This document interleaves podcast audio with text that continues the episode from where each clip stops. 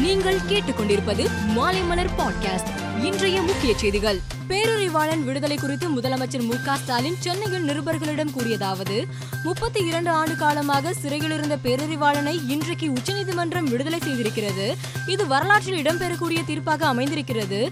மாநில சுயாட்சி கூட்டாட்சி தத்துவத்துக்கு இடத்திற்கக்கூடிய மாபெரும் வெற்றியாக அமைந்திருக்கிறது என்று மு க ஸ்டாலின் கூறினார். பேரறிவாளன் விடுதலை செய்யப்பட்டதற்கு காங்கிரஸ் கட்சி எதிர்ப்பு தெரிவித்துள்ளது. இதையடுத்து காங்கிரஸ் சார்பில் நாளை காலை பத்து மணிக்கு அறப்போராட்டம் நடத்தப்படும் என கே எஸ் அழகிரி தெரிவித்துள்ளார். காங்கிரஸ் கட்சியினர் அவரவர் பகுதியின் முக்கியமான இடங்களில் நின்று வெள்ளை துணியை வாயில் கட்டிக்கொண்டு போராட்டம் நடத்துவார்கள் என்றும் அவர் தெரிவித்துள்ளார். குஜராத் மாநிலம் மோர்பி மாவட்டம் ஹல்வா தொழில்துறை பகுதிக்குள் அமைந்துள்ளது சாகர் உப்பு தொழிற்சாலை.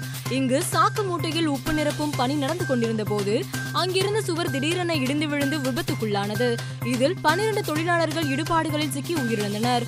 உயிரிழந்தவர்களின் குடும்பத்திற்கு பிரதமர் மோடி இரங்கல் தெரிவித்ததுடன் இரண்டு லட்சம் ரூபாய் நிவாரணமும் அறிவித்துள்ளார். பிரபல தனியார் தொலைக்காட்சி கட்சியில் தலைமை பொறுப்பு வகித்த பீட்டர் முகர்ஜியின் மனைவி இந்திராணி முகர்ஜி தனது மகள் ஷீனா போராவை கொலை செய்ததாக கைது செய்யப்பட்டார். இந்த வழக்கில் இந்திராணி முகர்ஜிக்கு கீழ் நீதிமன்றம் ஜாமீன் வழங்க மறுத்த நிலையில் உச்ச நீதிமன்றத்தில் மேல்முறையீடு செய்திருந்தார். இந்த மனு மீதான விசாரணை நிறைவடைந்த நிலையில் இந்திராணி முகர்ஜிக்கு உச்சநீதிமன்றம் இன்று ஜாமீன் வழங்கியுள்ளது. முப்பது ஆண்டுகளுக்கு மேலாக இயங்கி வந்த இந்த மெக்டொனால்ட்ஸ் உணவகங்கள் தற்போது ரஷ்யாவை விட்டு வெளியேறுவதாக அறிவித்துள்ளது.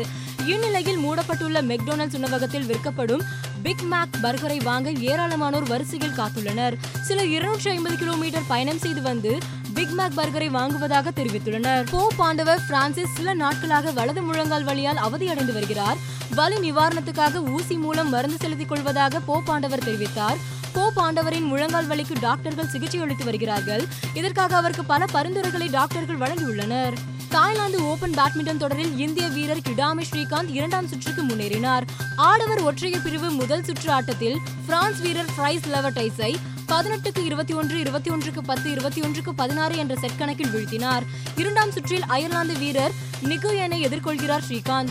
மேலும் செய்திகளுக்கு மாலைமலர் டாட் காமை பாருங்கள்.